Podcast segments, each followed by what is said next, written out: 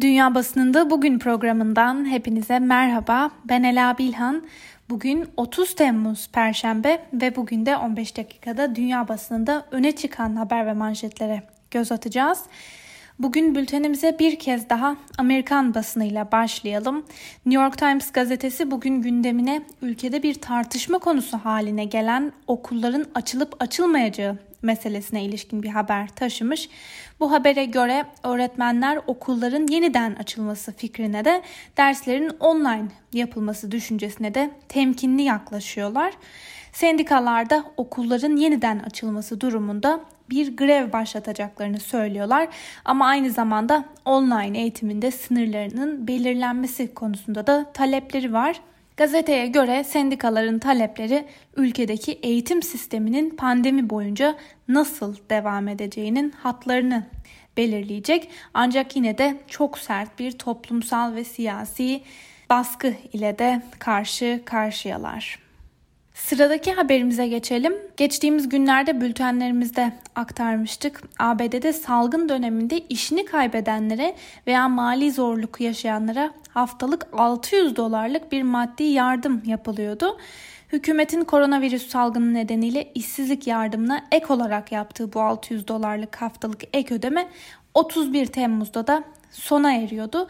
E, demokratlar 3 e, trilyon dolarlık yeni bir paket önerdi. Ancak gazeteye göre Cumhuriyetçiler bunu reddetti ve ek yardım paketi olup olmayacağı ve miktarına dair bir anlaşmaya da henüz varılamadı. Ancak gazetenin bugün paylaştığı habere göre Trump yaptığı bir açıklamada demokratlarla müzakere edilmesi gereken geniş bir ekonomik toparlanma paketiyle ilgilenmediğini de söyledi.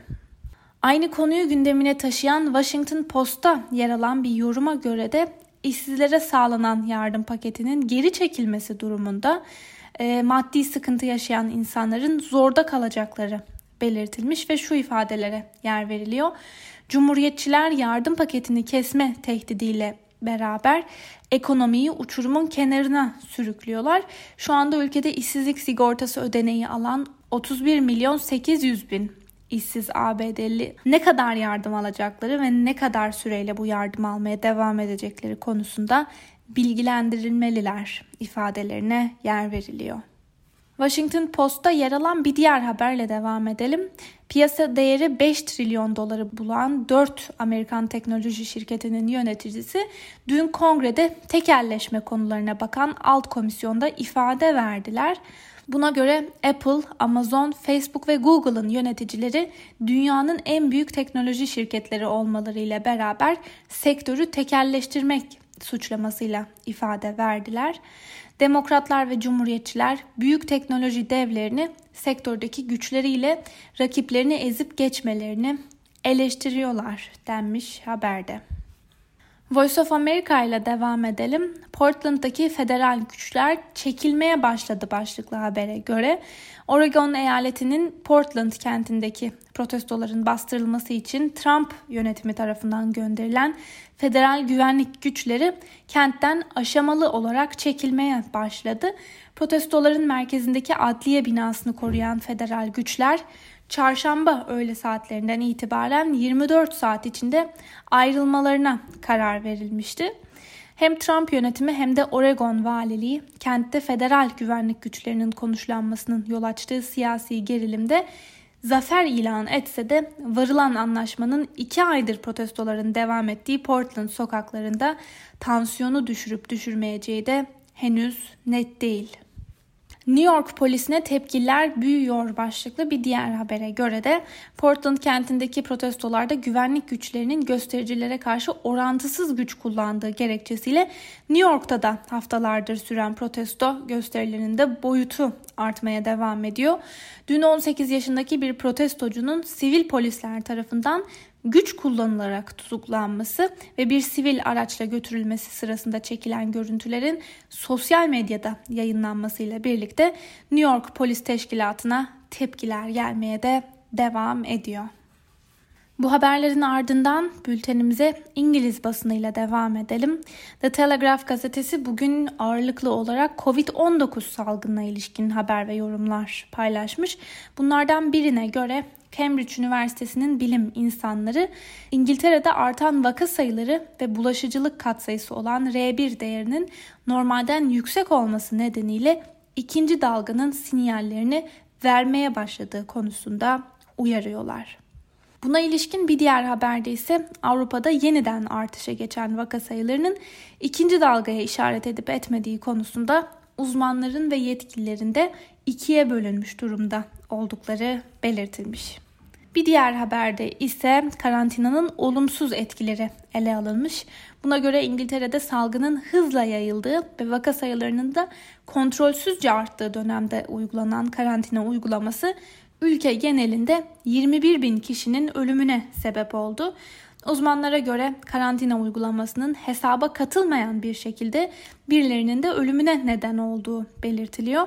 Çünkü pek çok kişi önemli olabilecek veya tedavi edilmesi gereken sağlık sorunlarını ikinci plana atarak COVID-19'un bulaşması endişesiyle hastanelere veya doktorlara başvurmadılar. Aynı konuyu bugün BBC de gündemine taşımış. Koronavirüste ikinci dalga mı olacak, tek bir büyük dalga mı yaşanacak başlıklı habere göre Dünya Sağlık Örgütü yetkilileri koronavirüsün şu ana kadar tek bir büyük dalga olarak devam ettiğini, hastalığın diğer bilinen bazı grip türleri gibi mevsimlerden etkilendiğine dair bir veri bulunamadığını söylüyorlar. Gerçekten de siyasetçiler ve medya tarafından sık sık kullanılan ikinci dalga terimi tartışmalı ve sıkça da yanlış yorumlara dayanıyor. Üzerinde bilimsel olarak anlaşma sağlanmış bir ikinci dalga tanımı yok ifadelerine yer verilmiş. Aynı konu The Guardian gazetesinin de gündem maddelerinden biri. Buna göre Guardian'ı ikinci dalgaya ilişkin bir açıklama yapan Edinburgh Üniversitesi'nden kamu sağlığı profesörü Linda Bolt, ikinci dalga şu anda salgın söz konusu olduğunda kullanabileceğimiz bir kavram değil. Çünkü virüs hala yok edilmedi. Hala nüfus içinde yayılıyor ve şu ana kadar 188 ülkeye ulaştı. Şu anda tanık olduğumuz şeyler esas olarak bölgesel düzeyde tırmanışlar ya da sınırlı bölgelerde yüksek sayıda vaka görülmesi diye konuştu. İngiliz basınında öne çıkan ikinci dalgaya ilişkin bu haberlerin ardından BBC'de öne çıkan bir diğer haberi de sizlere aktaralım. ABD ekonomisine dair paylaşılan bu habere göre ABD büyüme verisi bugün açıklanacak. ABD ekonomisinin tüketici ve şirket harcamalarında Covid-19 salgını nedeniyle yaşanan gerileme sonucu ikinci çeyrekte büyük buhrandan bu yana en yüksek hızda daralması bekleniyor.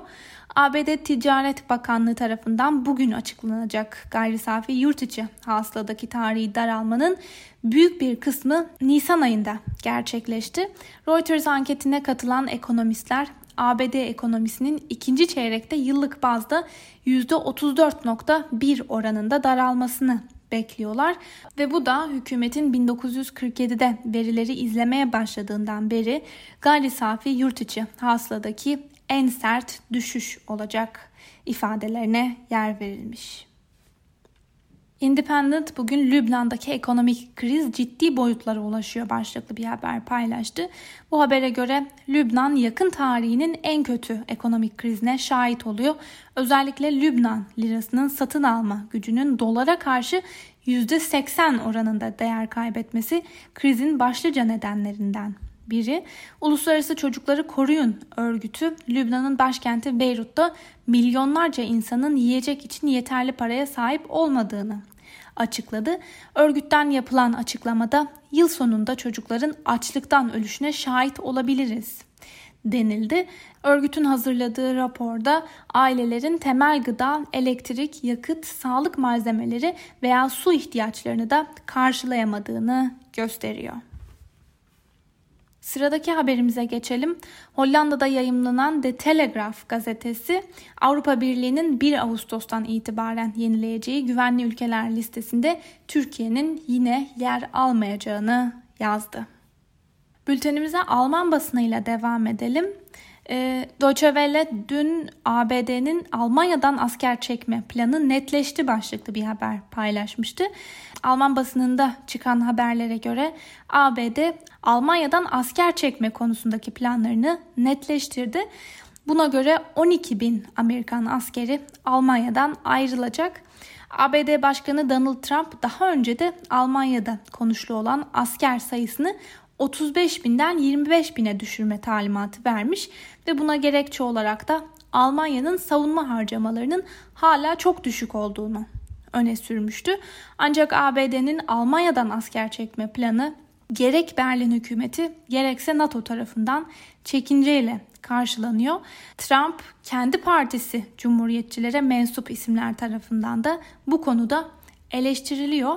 Cumhuriyetçi Kongre üyeleri ABD'nin Almanya'daki askeri varlığını azaltmasının ABD'nin güvenliği açısından doğru olmadığını da savunuyorlar. Alman basınında öne çıkan bir diğer haberle devam edelim. Almanya'da yürütülen bir araştırmaya göre koronavirüs nedeniyle hastanelerde tedavi gören kişilerin yaklaşık 5'te biri hastalığı atlatamayarak hayatını kaybetti. Koronavirüs tedavisine ilişkin bütün Almanya'yı büyüteç altına alan ilk araştırma olma özelliğine sahip olan çalışmanın sonuçlarına göre ölüm oranı suni solunum yaptırılan entübe hastalar arasında %53 ile de çok yüksek ifadelerine yer verilmiş. İspanyol basınından El Mundo'da bugün salgının ekonomiye etkilerini gündemine taşımış. Bu habere göre yeniden artışa geçen vakalar zaten darbe almış olan İspanyol ekonomisine ağır bir darbe daha indirebilir. Artan vakalarla beraber ekonomik resesyonun %14'lere ulaşabileceği de belirtiliyor. Bir diğer habere göre de İspanya'da bir yandan da bağışıklık pasaportu gündemde. Buna göre antikor testi pozitif çıkan kişilere bağışıklık belgesi verilmesi planlanıyor. Ancak Eylül ayından itibaren başlatılması planlanan bu uygulamaya Dünya Sağlık Örgütü ve diğer pek çok sivil toplum örgütü de karşı çıkıyor. Ve aynı konuyu ele alan Euronews'a göre de İspanya'da geçtiğimiz ay yürütülen geniş çaplı bir araştırmanın sonucu İspanyol halkının koronavirüse karşı sürü bağışıklığı kazanma sürecinden çok uzak olduğunu ortaya koymuştu. 61 binden fazla kişinin katıldığı araştırmada katılımcıların yalnızca %5'inin koronavirüse karşı antikor geliştirdiği anlaşıldı. Araştırma ayrıca katılımcıların yaklaşık üçte birinin asemptomatik olduğu yani virüse yakalanmasına rağmen belirti göstermediğini de açığa çıkardı. Fransız Le Monde gazetesi de bugün salgının ekonomiye yansımalarına ilişkin bir haberi ilk sayfasına taşımış. E, bu haberlerden birine göre Fransız otomobil markası Renault koronavirüs nedeniyle ciddi finansal sorunlar yaşamaya devam ediyor. Şirket yaptığı açıklamada ilk yarıdaki net mali kaybının 7.3 milyar euro olduğunu da belirtti. Gazeteye göre bu miktardaki bir kayıp Fransız otomobil şirketinin tarihinde aldığı en büyük darbe olarak nitelendirilmiş. Diğer bir habere göre de ülkedeki bakım evlerinde de vaka sayılarında endişe verici ciddi bir yükseliş var. Önlem alın çağrılarına rağmen birçok bakım evi ikinci dalgaya hazırlıklı olduklarını savunuyorlar. Mısır basınından El Ahram'ın gündemiyle devam edelim. Öne çıkan haberlerden birine göre pandemi diğer birçok Müslüman ülkede olduğu gibi Mısırlıların da Kurban Bayramı'nı özellikle de ekonomik kriz nedeniyle gölge düşürdü. Ekonominin aldığı darbeyle beraber artan vaka sayıları insanları endişelendirirken Müslümanların en önemli iki bayramından biri olan Kurban Bayramı'nı da etkiledi sözlerine yer verilmiş. Ve son olarak Rus basınından Moscow Times'ta yer alan bir haberi de sizlere aktaralım. Putin'in güven oyu düşüyor başlıklı habere göre Rus uzak doğusunda devam eden Kremlin karşıtı gösterilerle beraber Putin'in güven oyu e, düşmeye başladı. Bağımsız anket şirketi Levada Center'ın son araştırmasına katılanların yalnızca %23'ü en güvendikleri e, siyasetçilerin ismi sorulduğunda Putin'in adını verdi. Gazeteye göre Putin'e güven son 3 yılda zaten ciddi bir düşüşte göstermeye devam ediyordu. Öyle ki Kasım 2017'de katılımcıların %59'u en güvendikleri siyasetçinin Putin olduğunu ifade ediyordu. Ve Moscow Times dün de Levada anket şirketinin farklı bir anket sonucunu paylaşmıştı. Buna göre de Habaros'taki protestoları desteklediğini söyleyenlerin oranı %50'ye çok çok yakında. Sevgili Özgürüz Radyo dinleyicileri bu haberle birlikte bugünkü programımızın da sonuna geldik. Yarın aynı saatte görüşmek dileğiyle. Hoşçakalın.